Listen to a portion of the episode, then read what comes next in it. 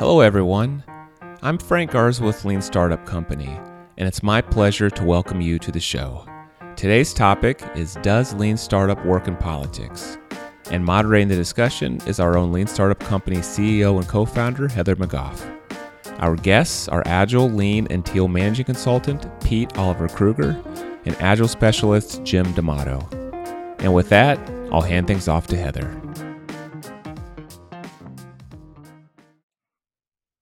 Welcome everyone. So I met Pete years ago in Washington, D.C., and we've since kept in touch.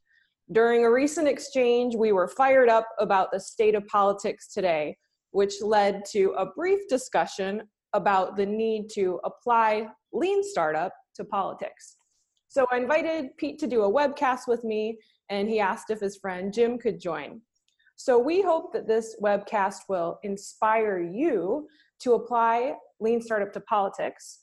And if you have an idea that you think could change the country, we invite you to put it to the test because if it doesn't work out, we want you to move fast to your next idea because it or the one after that could indeed change the country. So, with that, I want to go ahead and have Pete and Jim introduce themselves. So, welcome, guys. Pete, tell us a little bit about yourself. Thanks, Heather. Uh, yeah, my name is Pete. Uh, last name is Oliver Kruger. It's uh, really long, so people just often call me Pete OK. Um, but uh, I do a lot of work with Lean Startup and coaching not only startups, uh, but also large enterprise organizations um, like uh, one of my customers like USA Today, um, and really looking at you know how can you take these principles and apply them in any kind of context. Uh, I've also done this work with a church um, as well as um, the startups you know that come through the DC Lean Startup Circle, where I'm one of the co-organizers. Uh, and these things are really applicable in a lot of different places in a lot of different areas. It's just kind of generally about reaching out and trying out new ideas.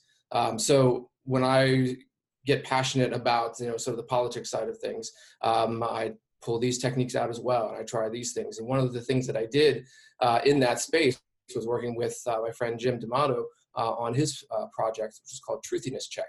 Uh, and so we took Lean Startup and applied it to fact checking uh, during the 2016 election between Donald Trump and Hillary Clinton.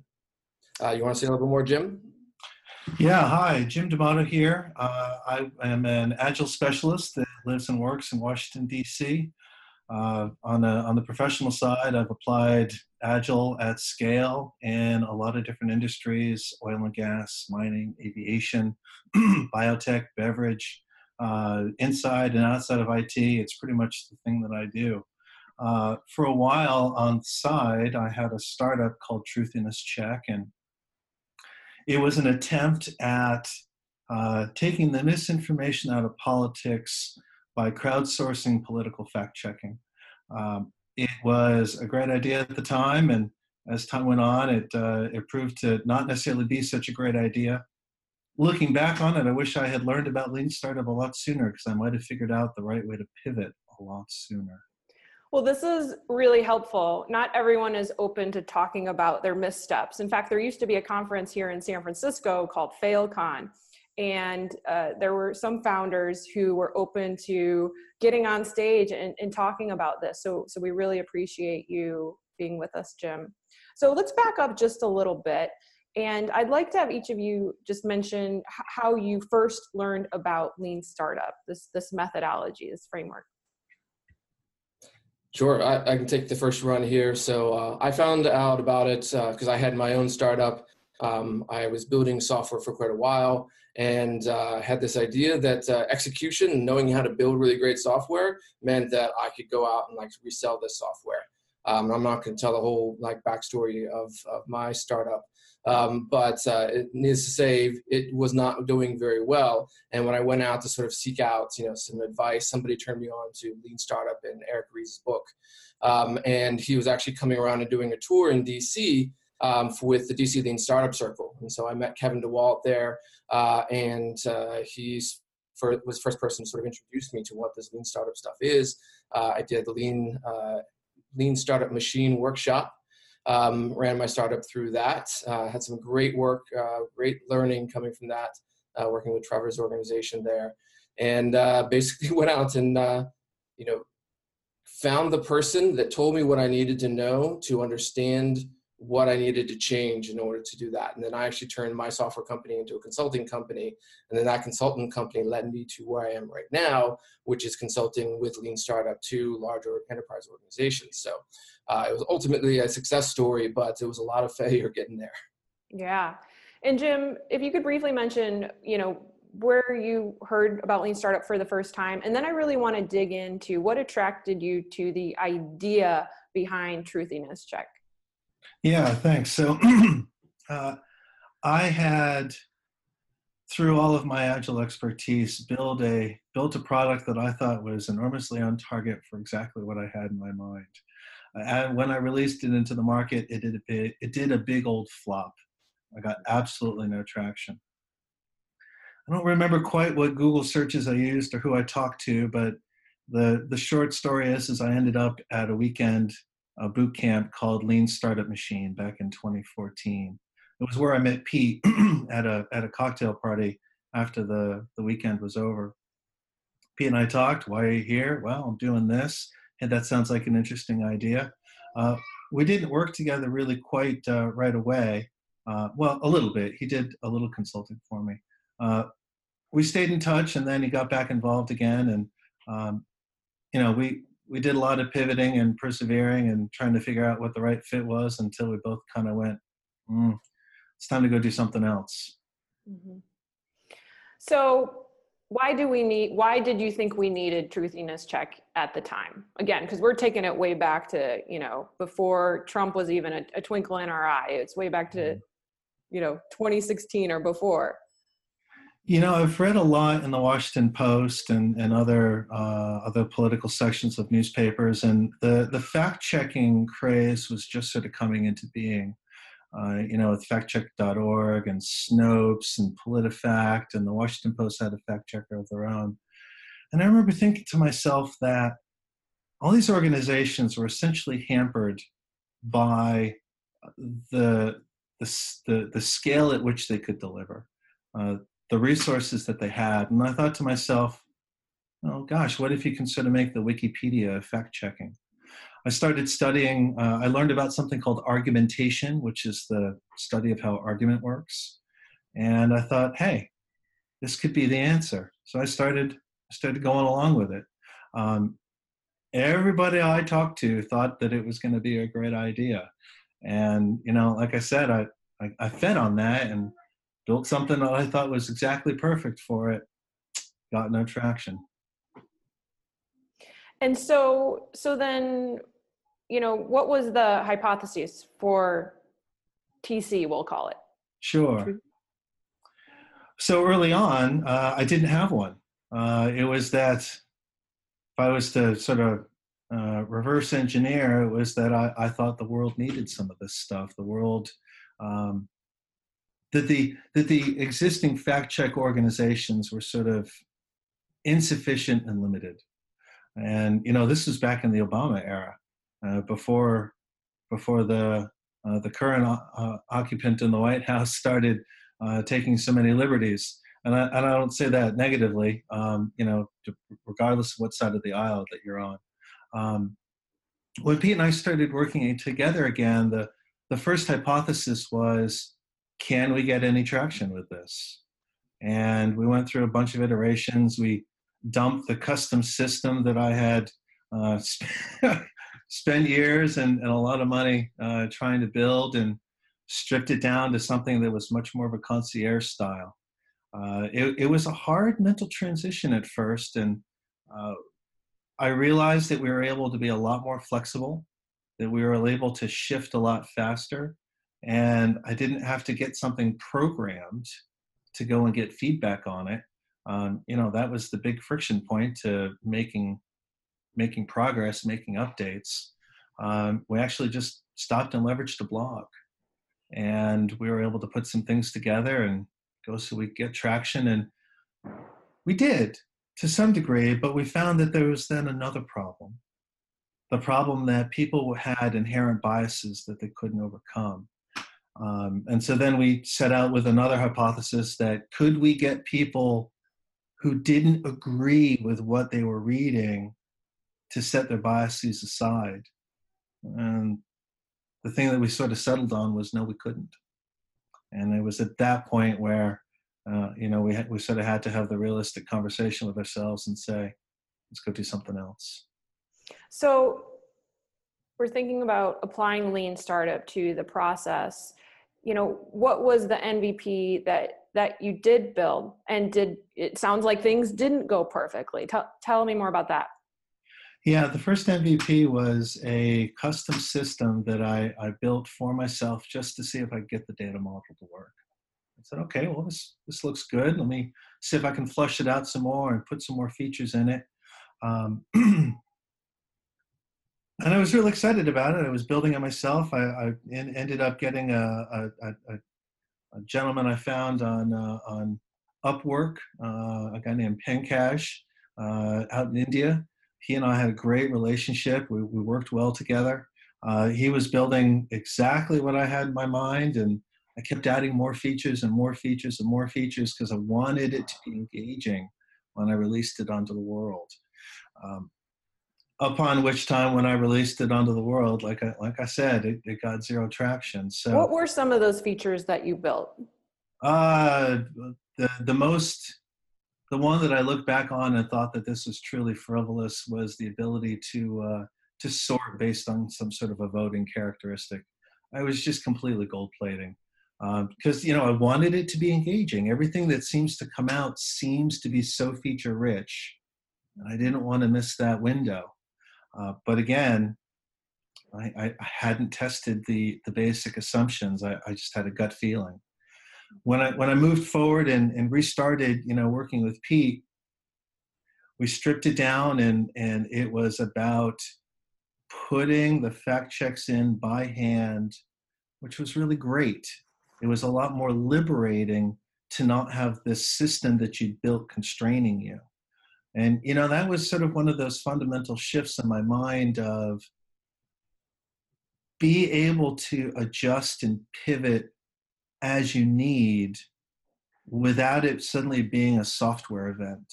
Mm-hmm.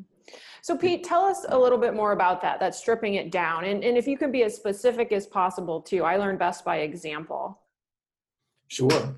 Yeah. It, and what he had was a basically kind of like a debate engine, a chance to throw up different ideas on both sides, to be able to do some research, you know, pull back some ideas, um, and, you know, basically hash something out online. Um, that sort of inspired me and grabbed me a little bit because I had been playing with some ideas of an alternative for Wikipedia. Um, because like one of my biggest frustrations is that you put up an article and then somebody can come by the day after and completely erase all your stuff and put something else up, you know, completely different. And there's no debate, there's no talk, there's no discussion on it. Um, and I felt like that was kind of the core of the problem that we were tackling uh, in the debate process. You know, people would just throw up this argument with no discussion about the validity of the argument. Um, and so Jim's platform gave sort of these ideas and these approaches of, you know, how we could do some of this debate. Like he said, he did like a bunch of study on argumentation and all these different aspects of stuff. Um, so, you know, it had like that promise you know, to that. But of course, that doesn't mean that it's going to translate into actual discussion going to pan out the way that you think it's going to. So when we put it out there and it's like, all right, first thing we're going to do is we're going to take your uh, interface that you've built and put it in front of users and have people use it um, and have them click through it and see how they do on things. And I want you to measure their emotional reaction. Um, it's one thing I always drive when I'm coaching on lean startup is uh, going back to Simon Sinek's Start with Why, and he talks and gives a great introduction as into you know, why emotions are great leading indicators as to whether or not people will engage with a solution. Um, so I had him go through and sort of, you know, mark, you know, what was that emotional reaction that people had as they were using your system. And uh, he came back and said, unfortunately, like people just aren't, you know, they're just not excited or, you know, and so, and it was trying to translating into what was going on. So we kind of looked at, you know, what were all those pieces? And we started looking at the technology part of it first. You know, is there something that we could change? Should we change this inter- this this uh, interface piece? You know, is it too many pieces? Should we simplify it? Um, and that was sort of our idea of like paring down because um, he didn't really have like an MVP um, uh, to begin with. He had went gone way, way, way past uh, sort of the idea of MVP. So I was like, all right, well, let's bring this back down. So the next thing that we build, we want to build with as little effort as possible. Um, so we went, I went all the way back to you know the basics of the training and said, all right, so what's our riskiest assumption that if this can't happen, um, then the whole model falls apart. And it really was, well, we need to. The whole point of this is to get people to change their minds. That's why people want to go get fact checks because they have their their brother, their uncle, um, you know, their uh, their friend who holds a different opinion and they're like if only i could get the right information and tell them what they have wrong with the way that they're thinking about the world then i can get them to see my point of view and then you know then i'll have them you know over on our side and we can start to build up a momentum. And that's like the, the thought process that goes through everybody's head. And as we went out and talked to people and did some of our interviews we had a lot of that. We, we started with that theory and that was confirmed that that's the way people are really kind of thinking about this. We want to be able to convince somebody in our friends or family circle that they just have all the wrong information and that if they could just see my side of the, of the argument, that they would switch. So, I ain't gonna lie, this sounds a little academic to me. You're talking about using emotions as leading indicators. At a certain point, you had to talk to customers. So, like when it was time to go out you know into the world and talk to some folks like what did you approach them with? Who were they? Where were they? And what did you you know what did you learn? Because you, you did mention confirmation bias earlier. I want to mm-hmm. dig into a little bit more around these conversations you had with people. Yeah.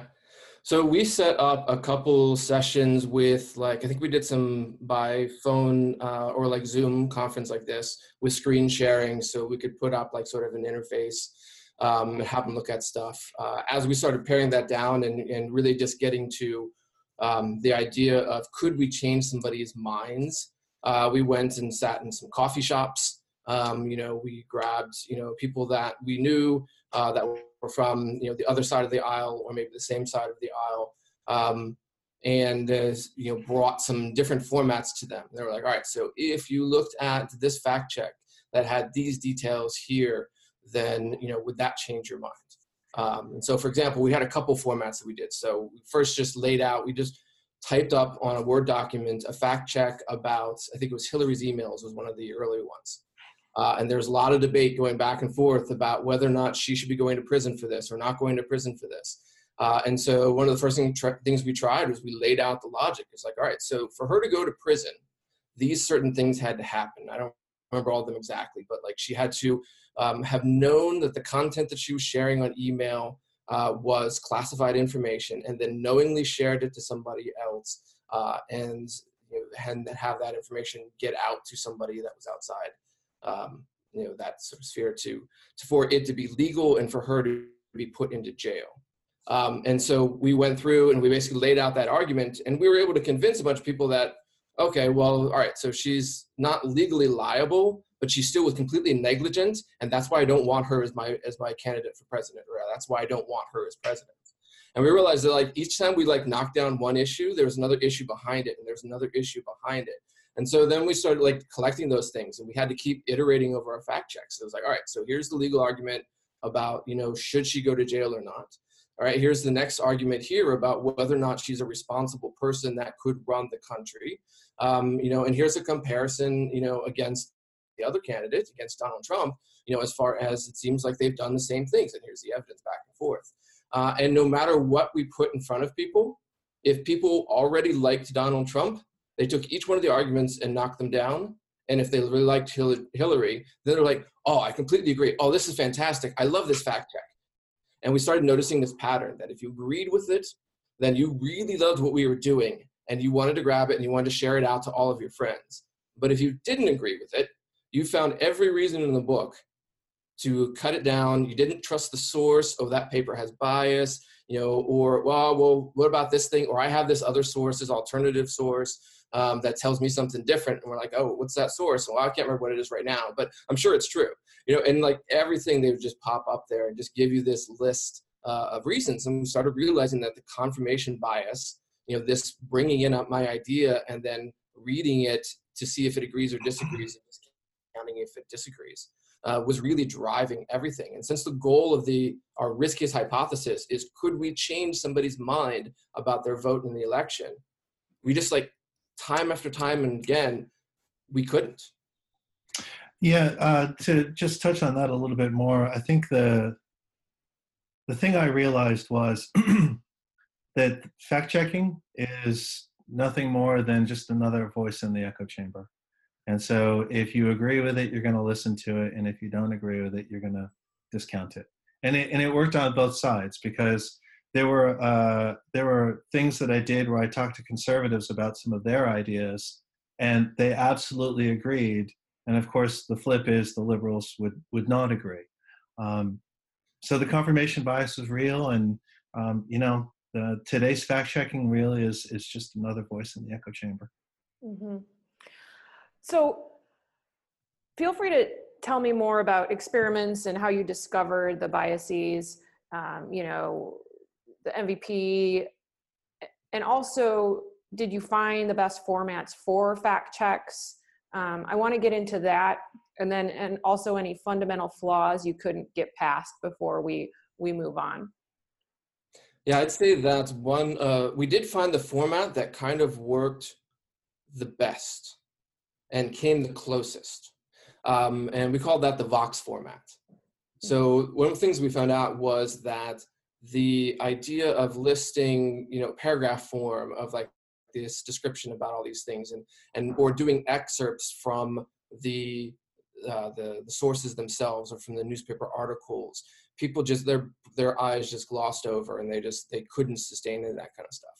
But if you took, here is like point number one, um, and then here is one source that tells you this. That was, you know, let me come back to a different format we did later.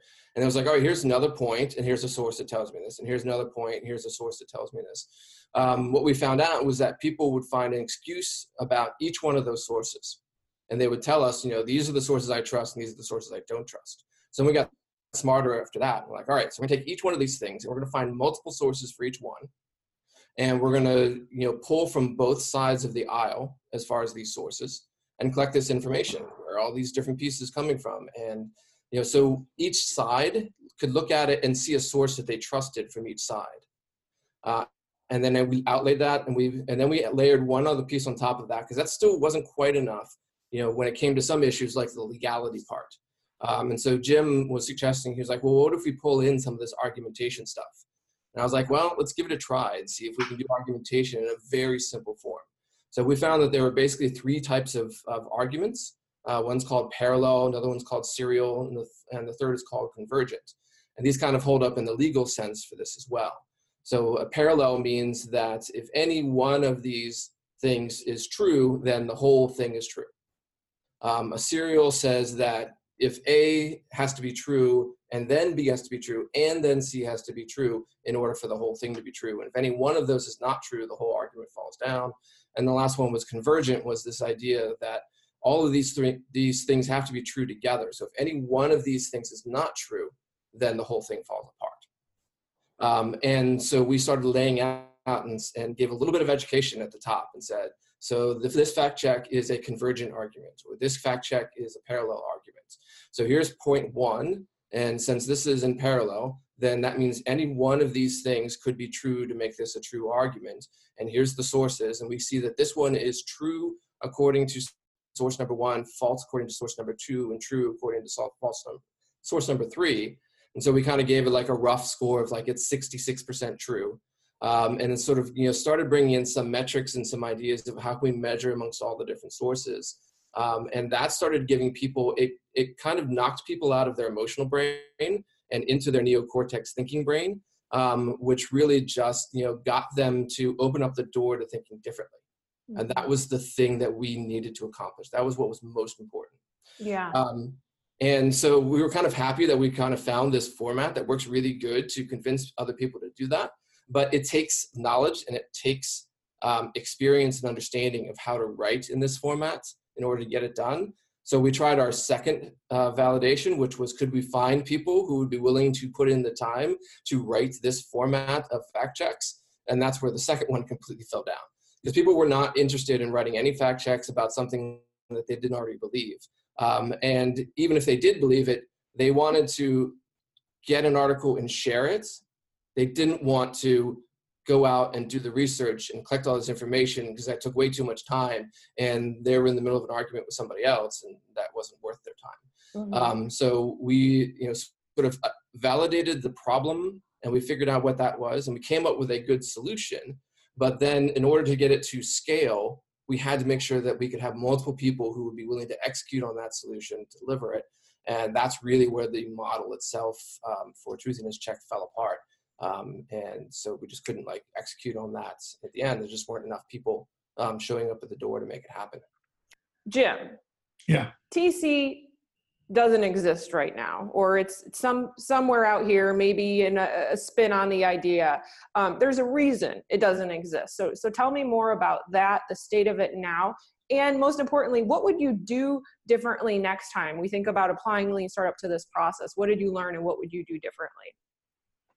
Yeah, so it's uh, you know, it's uh, I've I've had trouble shutting down the the actual email, right? Because there's something about putting the the final nail in a coffin that sort of tugs at your heartstrings. But uh, you know, my my window on on doing this personally closed. Uh, wife and I had a baby. We've you know potentially got another one coming on the way, and um, the amount of work that it takes to put into a startup to get it moving uh, is just not something I can do right now. um, what, what was there, you sort of had a compound question there? Give them to what would you do differently next time? What would I do differently next time? I certainly would have found lean startups sooner.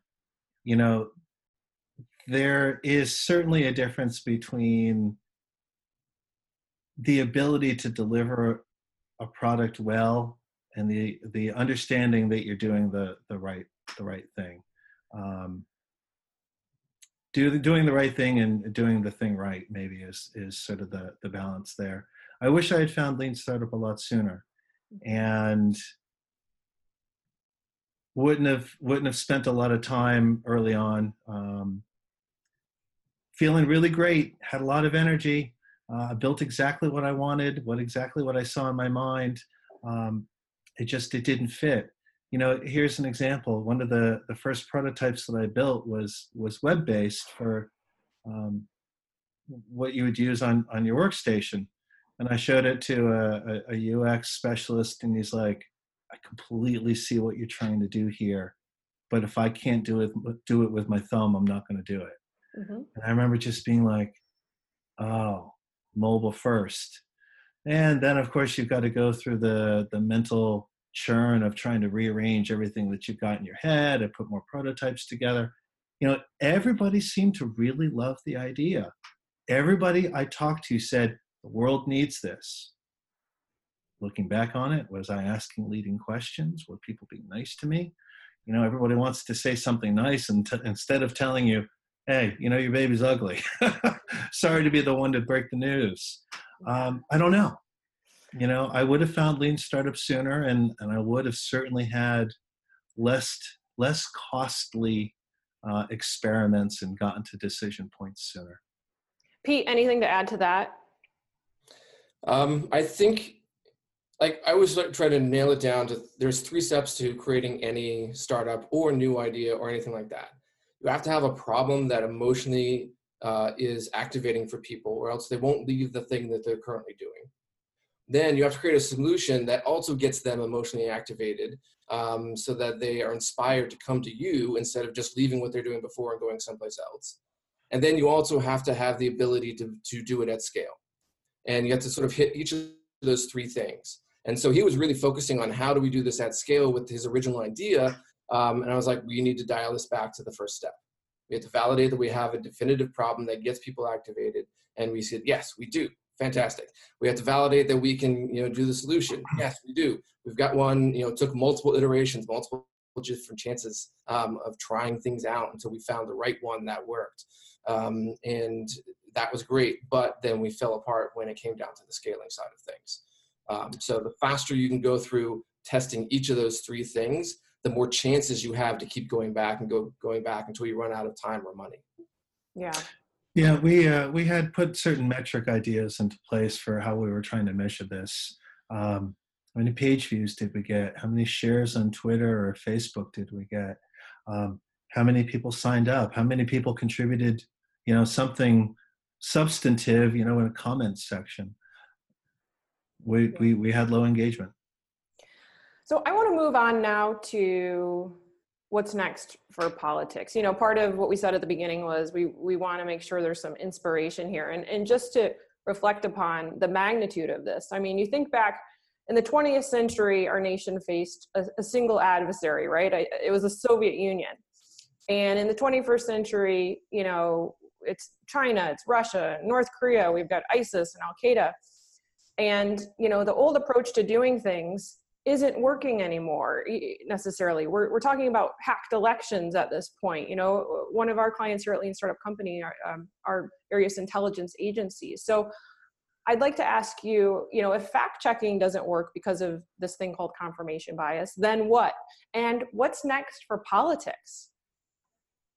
Yeah. Um, here's the funny thing that we also learned in the 2016 election the thing that's next for politics, like in my opinion, is a thing that is already happening and it actually already is lean startup.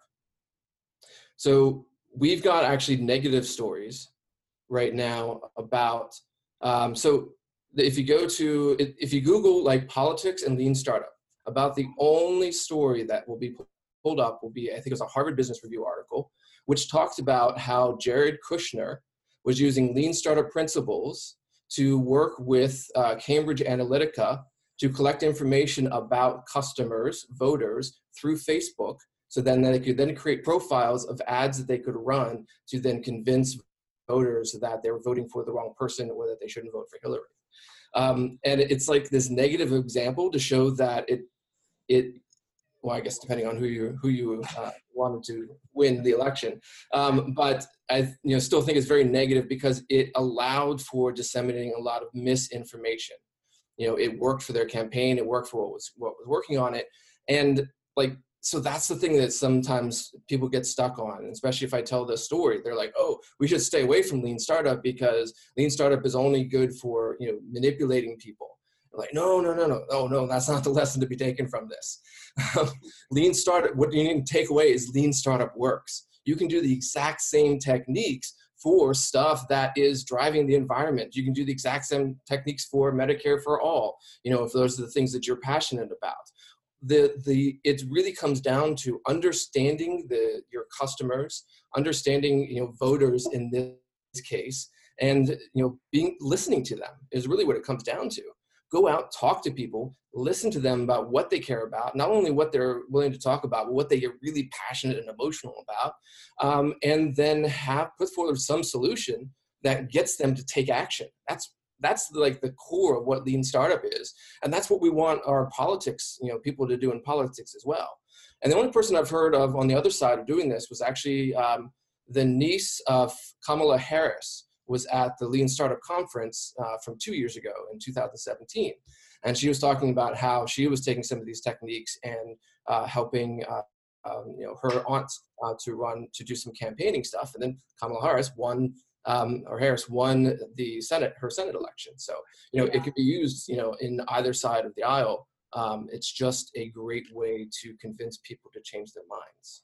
Okay. I'll uh, I'll add something onto that that I, I think every politician in the right mind goes out and tries to listen to people. Uh, but the feedback loop of whether what you're listening to and then translating into a message, whether that message then has a differing impact and putting that into some sort of, of, um, of a number to see if something's going up and going down to get that faster feedback cycle I, I think is where uh, Mr. Kushner was sort of on point in what he was doing for the Trump campaign. And quite frankly, it was brilliant. It was brilliant. He was able to figure out and target the message to see what worked.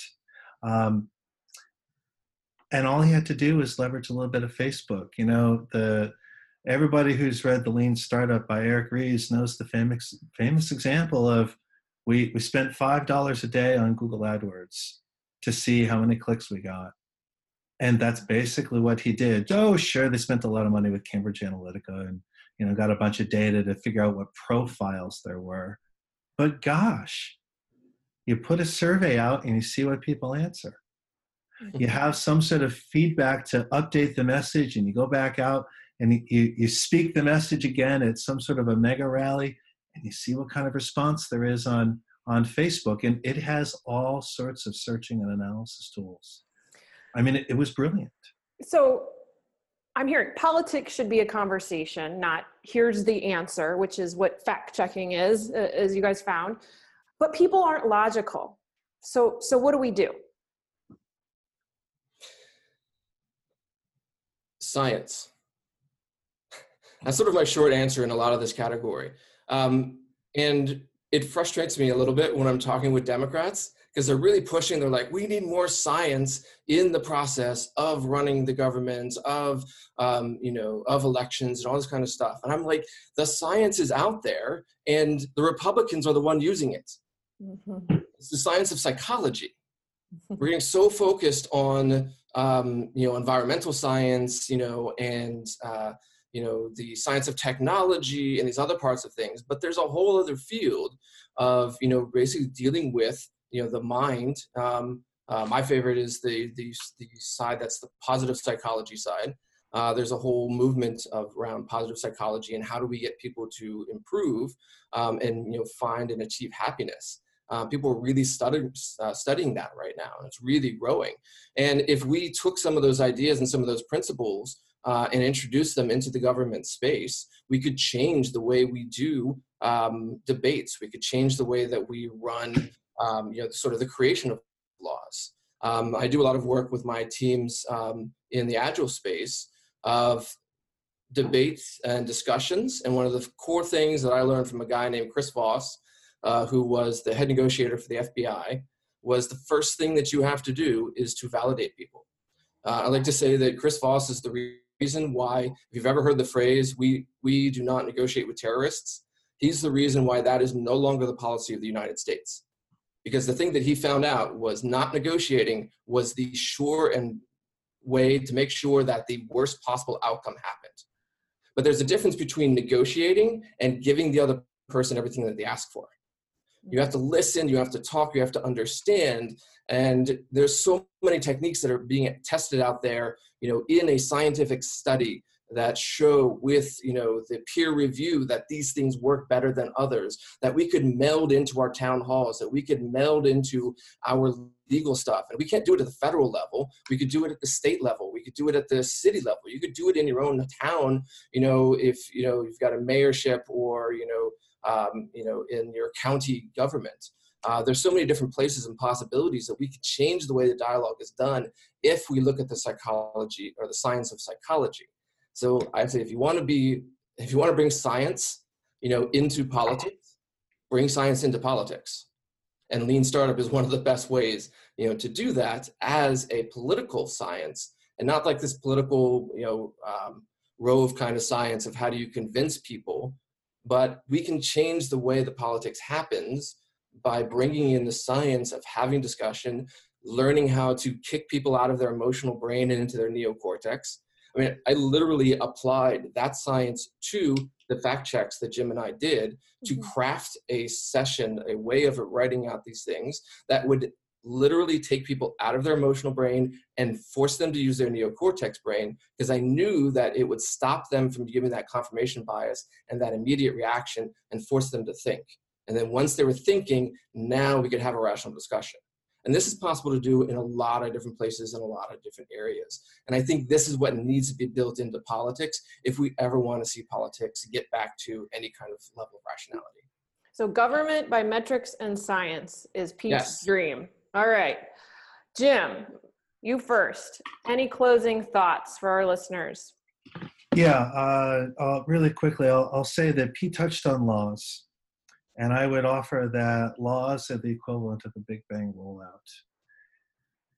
It would be a lot healthier, I think, for our society if um, anybody putting some sort of a law in place first tried to do something small to see if it had an effect. Um, we don't have anything that says, oh, the law should do this, and if it doesn't, oh, then it should be automatically repealed. Some sort of an auto sunset or auto repeal clause. Um, I get that that's inconvenient for anybody who's in power, but you know what? It certainly puts uh, put your your your vote where your mouth is, if you will. Um, and Heather, you're you're saying that people are not logical. I would offer that we sort of need to embrace the the non-logicness or the irrationality of people. It's not going to go away. Mm-hmm. Um, we need to embrace it. Uh, I I do think that politics is absolutely absolutely ripe for disruption, and the people that can figure out how to apply this in some sort of a benefit, this lean startup in some sort of a beneficial way, I do believe that somebody out there can change the country. Hey, you know what? Mr. Kushner applied lean startups to politics. guess what? He changed the country.